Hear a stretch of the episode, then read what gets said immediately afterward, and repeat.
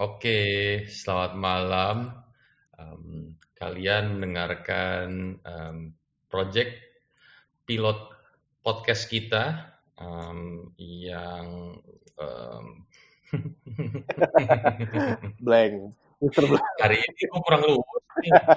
Uh, anyway, um, selamat datang di pilot project podcast kita. Uh, gua Rizky dan di sini gue ditemenin sama Adit. Halo. Um, kita coba untuk ngobrol-ngobrol santai, tapi serius, tapi santai. Kebanyakan santainya sih um, tentang topik-topik yang kita suka aja. Uh, mostly tentang kerjaan kita uh, dan um, apa lagi ya? Oh anyway ya. topik-topik Gimana Ki? yang lagi Gua, lo, sekarang. lo jelasin dulu Ki, lo, lo kerja di mana sekarang mungkin, terus eh, apa aja, kan kita banyak kan mungkin ini, eh, kita banyak kan ngobrol tentang properti lah. Mungkin ya, mungkin propertinya dari sisi A, sisi B gitu. Lo udah ngapain aja sih di properti Jakarta, atau mungkin lo dulu juga, lo kuliah di mana sih? Di Magelang ya kalau nggak salah ya? lo kuliah di mana sih? Lo pernah, pernah ngapain Iya. juga di sana? Magelang kan? Ah, lo pernah ngapain aja men? Iya, iya. Ya, sejauh karir gua ini, gua karir belum lama sih, masih di bawah 10 tahun. Em, tapi kalau gua harus mulai dari awalnya, gua masuk ke real estate itu sedikit eh, apa ya, nggak di, nggak direncanakan lah, karena tahun 2009 itu eh, hampir 10 tahun yang lalu ya, Ya. lebih dari 10 tahun yang lalu. Itu lagi economic crisis ya. Hmm. Kalau lo ingat waktu itu eh, Amrik lagi jatuh eh, real estate marketnya dan eh, banyak yang kehilangan pekerjaan lah. Satu 2009 itu mirip sama situasi kita sekarang sih sama COVID ini. Hmm. Cuman 2009 gue lagi gue baru lulus terus gue nyari kerjaan ya susah lah ya cari kerjaan lagi krisis. Eh ada satu orang eh, oh iya gue gue lagi di New York. Oke. terus di situ gue ketemu sama satu orang Israel namanya Tal. Hmm. terus gue ketemu sama dia terus dia bilang sama gue lu nyari kerjaan? Iya. Eh, sini ikut perusahaan gue aja. Terus gue tanya perusahaan lo apa? Real estate. Oh iya boleh gue bilang gitu. Terus dia bilang ya udah lu bikin real estate license kalau udah jadi lu balik lagi ke gue ntar lu kerja buat gue Itu itu jatuhnya kayak udah jatuhnya itu. itu jatuhnya kayak era gitu di sini atau atau emang lu dapat digaji juga. Ini menurut gua ini kayak seru juga nih, seru juga digali. Karena jarang temen gue kerja di New York kan. ya Em, nama perusahaannya Manhattan Connection. Keren kan? Iya. Eh, kalau dulu tanya ini eh, kelas apa? Ya kelasnya itu bukan perusahaan besar lah. Em, bukan macam-macam agensi. Kalau di New York ada yang gede banget namanya Douglas Elliman. Mhm. selain yang yang terkenal lah yang biasa lah. Kayak ya let's say Colliers, Mhm. Caldwell itu ada juga di sana Hmm. cuman di New York ada ada nama-nama gede Hmm. Nah, si Manhattan Connection ini kecil lah. Mhm. Satu kantor cuman 25 orang kali. Terus ya udah, gue waktu itu desperate, gue bikin license. Ya gue balik lagi ke Tal. Hmm. Tal, gue udah punya license. Ya udah, besoknya kerja deh. Digaji nggak? Enggak.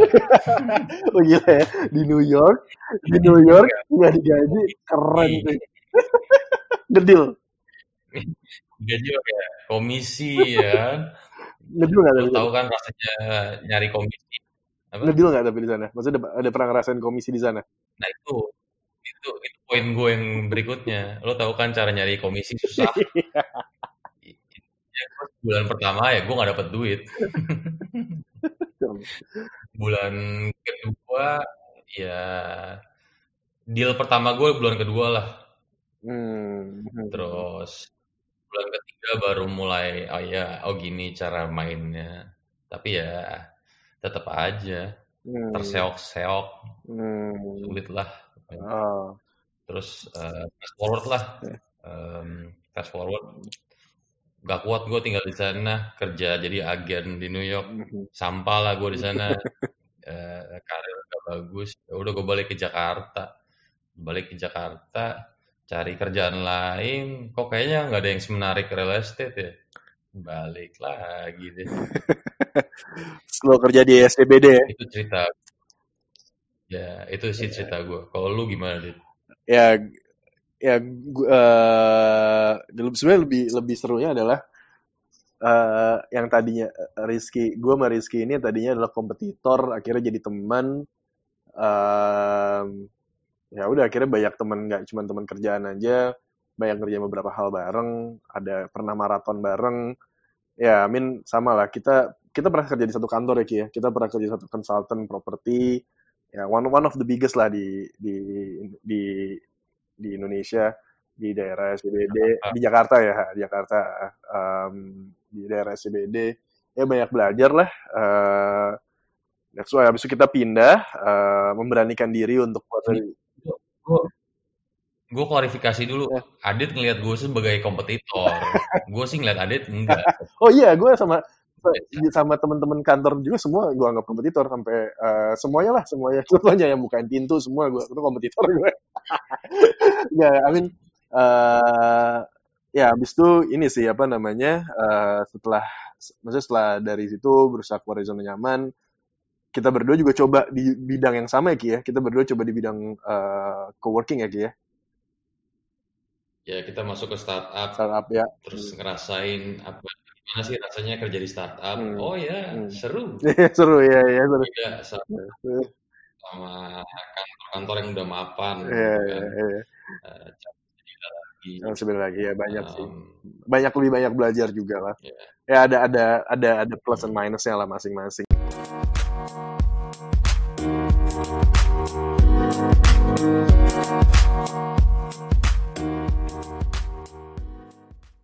nah makanya di sini mungkin gue sama Rizky em, ya kita mau coba ngobrol-ngobrol eh, ngobrol-ngobrol santai ngobrol-ngobrol nongkrong tapi yang dibahas mungkin ya lumayan lah ya kayak hari ini kita mau ngebahas apa nih Ki, kira-kira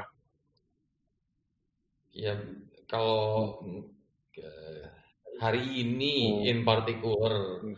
kita mau ngomongin tentang eh, future of work atau masa depan cara kerja kita kayak gimana sih?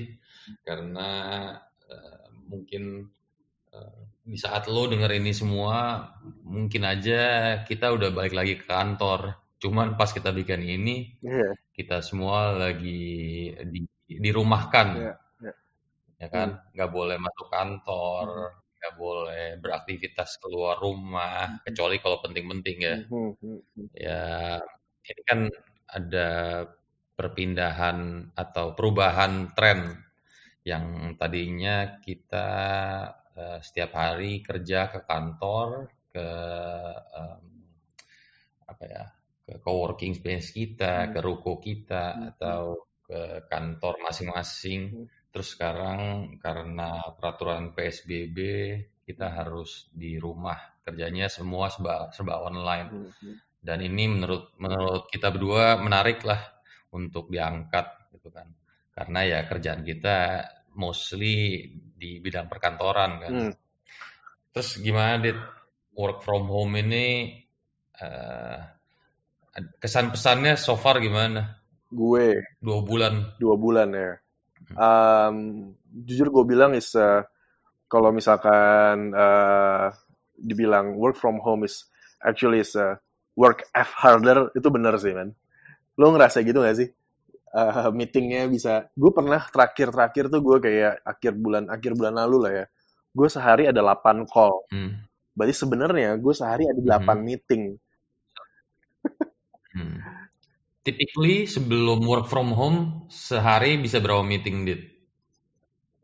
empat gue juga udah capek banget gak sih? Ya gak sih? Empat empat kayak jam 10 jam 10 Itu empat di satu di suatu kantor doang lagi, nggak nggak pindah-pindah. ya paling sekali pindah paling sekali pindah ya? Hmm, kayak jam 10 iya. jam satu habis makan siang mungkin ada setengah tiga setengah tiga ada setengah jam empat jam empat ada jam lima sampai terakhir jam enam lah gitu itu empat gitu kan tapi kalau di di rumah tuh gue kemarin kalau nggak salah mulai Iya. jam 9 9 selesai jam 10 jam 10 selesai jam 11 ya kan habis itu mulai lagi setengah satu ya gitu terus aja sampai jam akhirnya jam setengah enam tuh gitu gue gue hitung gue udah 8 jadi menurut gue lebih produktif Hmm. tapi capek banget sih menurut gue kalau kalau work from home Menurut Hah? meeting sehari itu maksimumnya eh, tanpa tanpa keadaan PSBB ya, kalau keadaan normal ya ya. Di atas 4 itu udah draining sih. Oke Dan udah gak ada waktu buat ngerjain yang lain lagi. ya ya Terus kalau PSBB Hmm. 6 kali ya, yes karena lu nggak harus pindah-pindah kan. ya Tapi ya, again, Hmm. ya itu salah satu hal-hal yang kita lihat udah berubah kan dari keadaan normal dan keadaan PSBB. Hmm. Terus rutinitas lu kalau di rumah gimana, Dit? Work from home? ya kalau lo ngomong sekarang sih sebenarnya lagi capek. Maksudnya kayak uh, it's more draining ya karena puasa juga uh, lebih ngantuk juga kalau pas pagi gitu kan. Biasanya biasanya mungkin lu pagi ada olahraga dulu apa lari dulu tapi nggak ada gitu kan sa- saat ini gitu. Gue kalau misalkan sekarang kalau gue pikir ya efektif efek yang pertama menurut kata lo gitu uh, efektif WFH itu ya mungkin ya lima empat lima empat lima meeting kali ya sehari ya.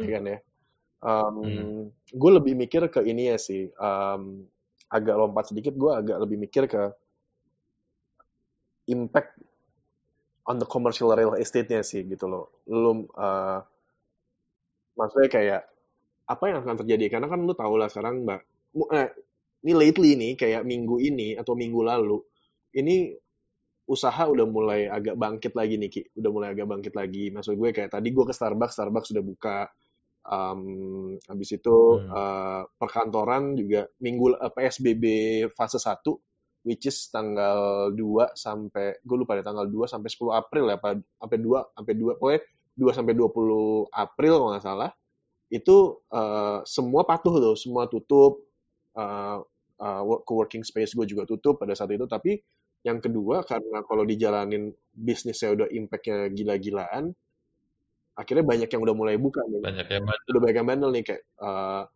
uh, Hmm. ada restoran sushi yang terkenal itu dia udah mulai buka lu udah bisa pesen dari uh, dari Oh. ya, dari um, Gojek misalkan Lu makan di situ lagi kemarin? gue ngantri di situ men nggak nggak gue gue gue minta tolong Gojek untuk sama rame-rame, nggak pakai masker. masker. Jadi kayak hal-hal kayak gitu sih maksud gue eh apa ya nanti impactnya lebih ke impact ke ini ya sih. Kayak kalau misalkan impact di awal lah ki. Misalnya let's say nih kita eh, abis lebaran nih kita masuk gitu. Kira-kira impactnya apa ya menurut lo ya? Hmm. Ya, di ini kita ngomong pertama short short term ya. Kita ngomong short term ya.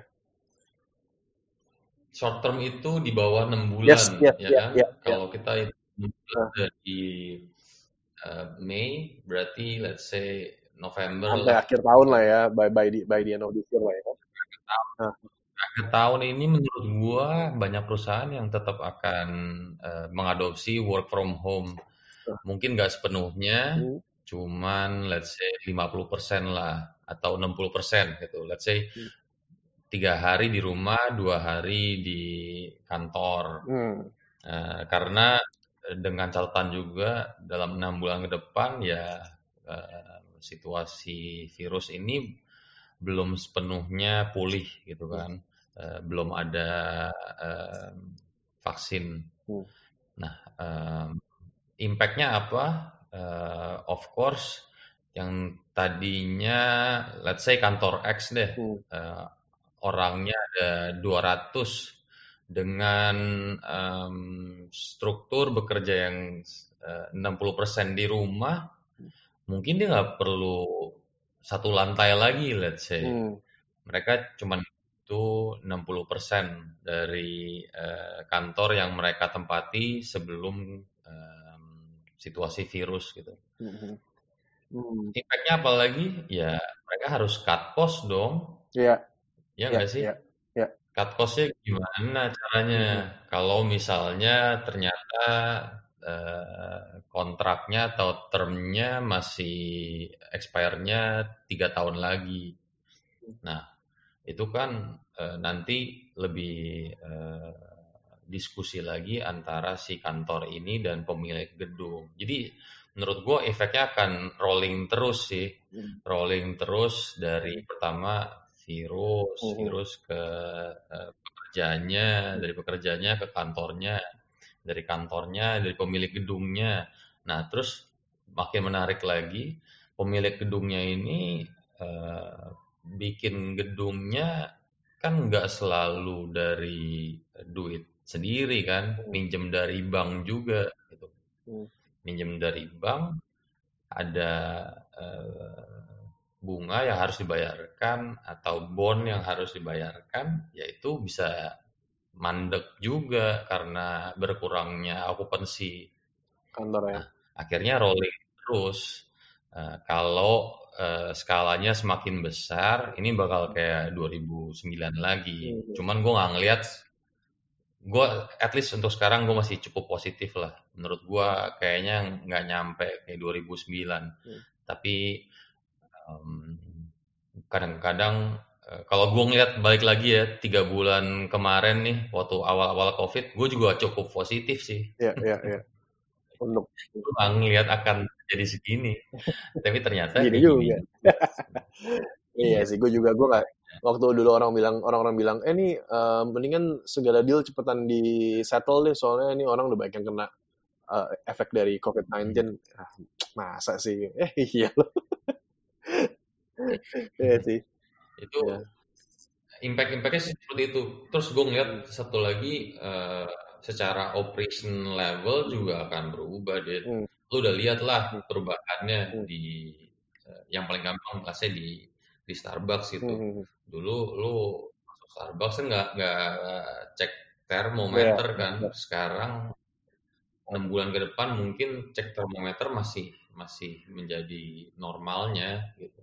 Itu adalah um, salah satu hal yang harus dilakukan sama uh, operator-operator uh, dari kantor-kantor. Menurut, menurut Loki, menurut Loki, um, kan yang banyak yang banyak branchnya gitu. Gue karena gue ngelihat dari sisi ya coworking sih ya, kan uh, hmm. apa namanya kan banyak yang punya branch banyak kan kan coworking gitu kan. Uh, jadi misalkan kayak mungkin di hmm. BSD, di PIK, di di Bintaro gitu. Ada nggak sih maksud gue kayak it's a, it's a chance nggak sih buat coworking untuk uh, eh ini ini kayak karena mungkin kantor yang tadi ada 100 orang mungkin mau dipisah jadi tiga kantor nih 30 30 atau 50 50 gitu. Yaudah kita uh, apa namanya mumpung mereka lagi nyari kantor di BSD gitu, pasti mereka akan pilihnya uh, co-working karena kan masih short term apa short uh, list term kan gitu loh. Nah menurut lo menurut lo itu akan akan akan jadi maksudnya kayak buah manisnya tuh akan kena ke co-working nggak atau malahan co-working akan lightingnya ya, gitu, dari, atau atau malahan mereka bakal kena apesnya nih kayak wah nggak deh gue sempit sempitan di kantor lagi gitu kan co-working kan hmm. is uh, lebih dense ya. Hmm. Pertama karena uh, situasi virus ini hmm. um, nanti kantor-kantor itu atau regulasi hmm. akan uh, mencoba untuk menggalakkan lagi hmm. uh, kepadatan di setiap kantor itu harus diregulasi gitu. Hmm. Kalau cukup uh, paham nih sama uh, regulasi Jakarta. Regulasi Jakarta itu satu banding 10 square meter, ya kan? Hmm. Hmm. Jadi setiap satu orang harus menempati 10 square meter. Itu yang ditulis di regulasi ya. Hmm. Nah, um, menurut gue setelah setelah situasi virus ini uh, harus harus lebih digalakan lagi lah regulasi ini ya kan? Ya, ya. Berarti ada kemungkinan orang-orang harus nambah uh, kantor juga ya. gitu kan. Hmm. Yang tadinya 100 meter diisi 10 orang, eh sorry, 100 meter diisi 15 orang hmm. gitu. Sekarang dia harus uh, nempatin 5 orang di let's say di coworking space gitu. Hmm. Tapi at the same time coworking space itu uh, kepadatannya justru di bawah regulasi gitu kan. Nah, bisa nggak si coworking space ini uh, apa ya adapt, Adapt to dengan itu this ya. uh, ya gitu. Dan sebenarnya Terus kalau lu tanya ya itu. kalau tanya lagi sekarang ngelihat ngelihat em, budaya kerjanya sekarang lebih eh, mendekat ke rumah kan Ya. bukan eh, orang mendekat ke kantor karena kan kita lagi di fase work from home Ya. ya kan Hmm. Dan orang sudah terbiasa juga ya kerja di rumah. Jadi nggak nggak masalah lah kerja kayak cuman kayak di coworking yang dekat atau apa gitu nggak masalah ya Ki ya. Hmm, gue bilang Hmm. eh, masih beradaptasi Hmm. sih Hmm. belum bisa dibilang nggak ada masalah Hmm. cuman ya, ini kan baru dua bulan juga Ya kan ya. lo bisa bilang orang udah fully adapt to the new situations in in two months lah mungkin butuh waktu yang lebih panjang minimum let's say 6 sampai 12 bulan lah ya Hmm. baru bisa dibilang oh ini udah terbukti dan terukur gitu kan Hmm. Eh, kalau tanya lagi ada silver lining nggak?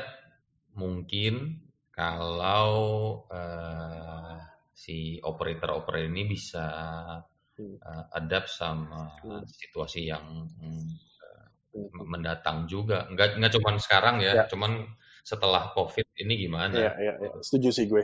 Ma, eh, apa namanya? em, padahal sebenarnya mungkin bisa dibilang ya Ki, eh, correct me if I'm wrong. bisa dibilang bahwa sebenarnya si coworking ini sebenarnya dia penyelamat pasar juga ya for the last two years lah setidaknya ya. Penyelamat pasar Jakarta kan, karena kan banyak banyak transaction di CBD tuh dari situ ya. Lu yang lebih tahu, kan coworking. Sama ini sih, apa gue sekarang gue Lu deh dua tahun terakhir lo sama ini sih gue lebih Gimana? gue gue lebih mikir ke ya maksudnya kayak dilema juga men gitu karena satu sisi dia satu sisi dia penyelamat di satu sisi dia ini sih eh agak sedih. Ya kadang-kadang ada mungkin ya maksudnya density-nya memang lebih lebih padat gitu kan. Eh, daripada kantor biasa yang mungkin nanti orang akan lebih care setelah ini.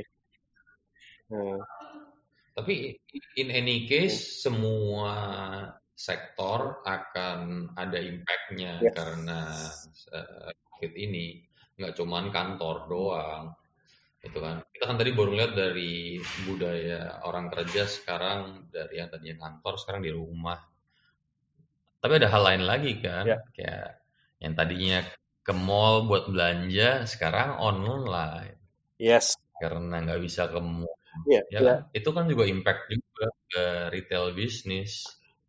Lu di work from home udah belanja apa aja, Dit? Oh parah men, gue sampai timbangan digital lah gue beli. Ada es batu, es batu, es batu bulat lah gue beli. Apa beda sama es batu kotak anjir lah. Cetakan es batu Lu buat bulat. apa? Ya parah ya. Nggak minum. Itu cetakan batu kalau minum Oh iya? Oh iya, gue minum. Iya, Gue buat buka puasa bro. lu buat. Tapi Mewah ya. mewah, es mewah. Timun suri, timun suri. Random juga. Eh, eh, apa? Eh, nih, Ki, cuman gue gue gue lagi sambil baca-baca ya gue lagi baca nih eh, di di Kompas tanggal 14 April pe- pasar perkantoran Jakarta will be wait and see gitu. Ini menurut gue sih kayak ini bakal Hmm. bakal long term ya. Wait wait and see deh long term karena wait and see sebenarnya tuh dari tahun 2019 udah wait and see kan dari dari mulai pemilu. jadi jadi sebenarnya berarti kayak nggak ada nggak ada nggak ada efeknya. Maksudnya efeknya apa makin parah aja kali ya? Makin makin makin lesu nggak sih? Let's say ngomong 2021 lah. Um, kita balik lagi kantor lagi nih. Nah. Kantor sih menurut gua ya kalau lu tanya wait and see ya, wait and see dari 2019, even sebelum pemilu. Pemilu 2019 kan Iya, ya? ha, ha. Ya, berarti dari 2018 akhir udah wait and see. Orang-orang pada takut kan pada waktu itu pemerintahnya ganti atau enggak. Iya, iya. Kan uh, orang-orang kalau mau invest butuh certainty lah. Yep. To some extent lah at least. Hmm.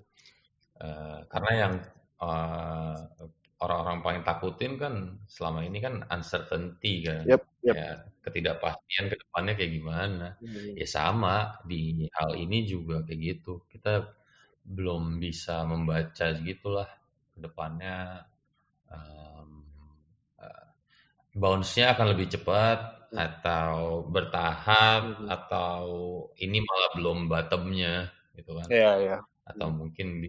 Mungkin yang lebih parah lagi. Nah, itu yang kenapa analis-analis bilangnya wait and see. Karena mereka juga nggak ada. Pangkas mereka nggak nyampe ke situ juga. Iya, jadi bilangnya, ya kan? bilangnya wait and see aja lah ya.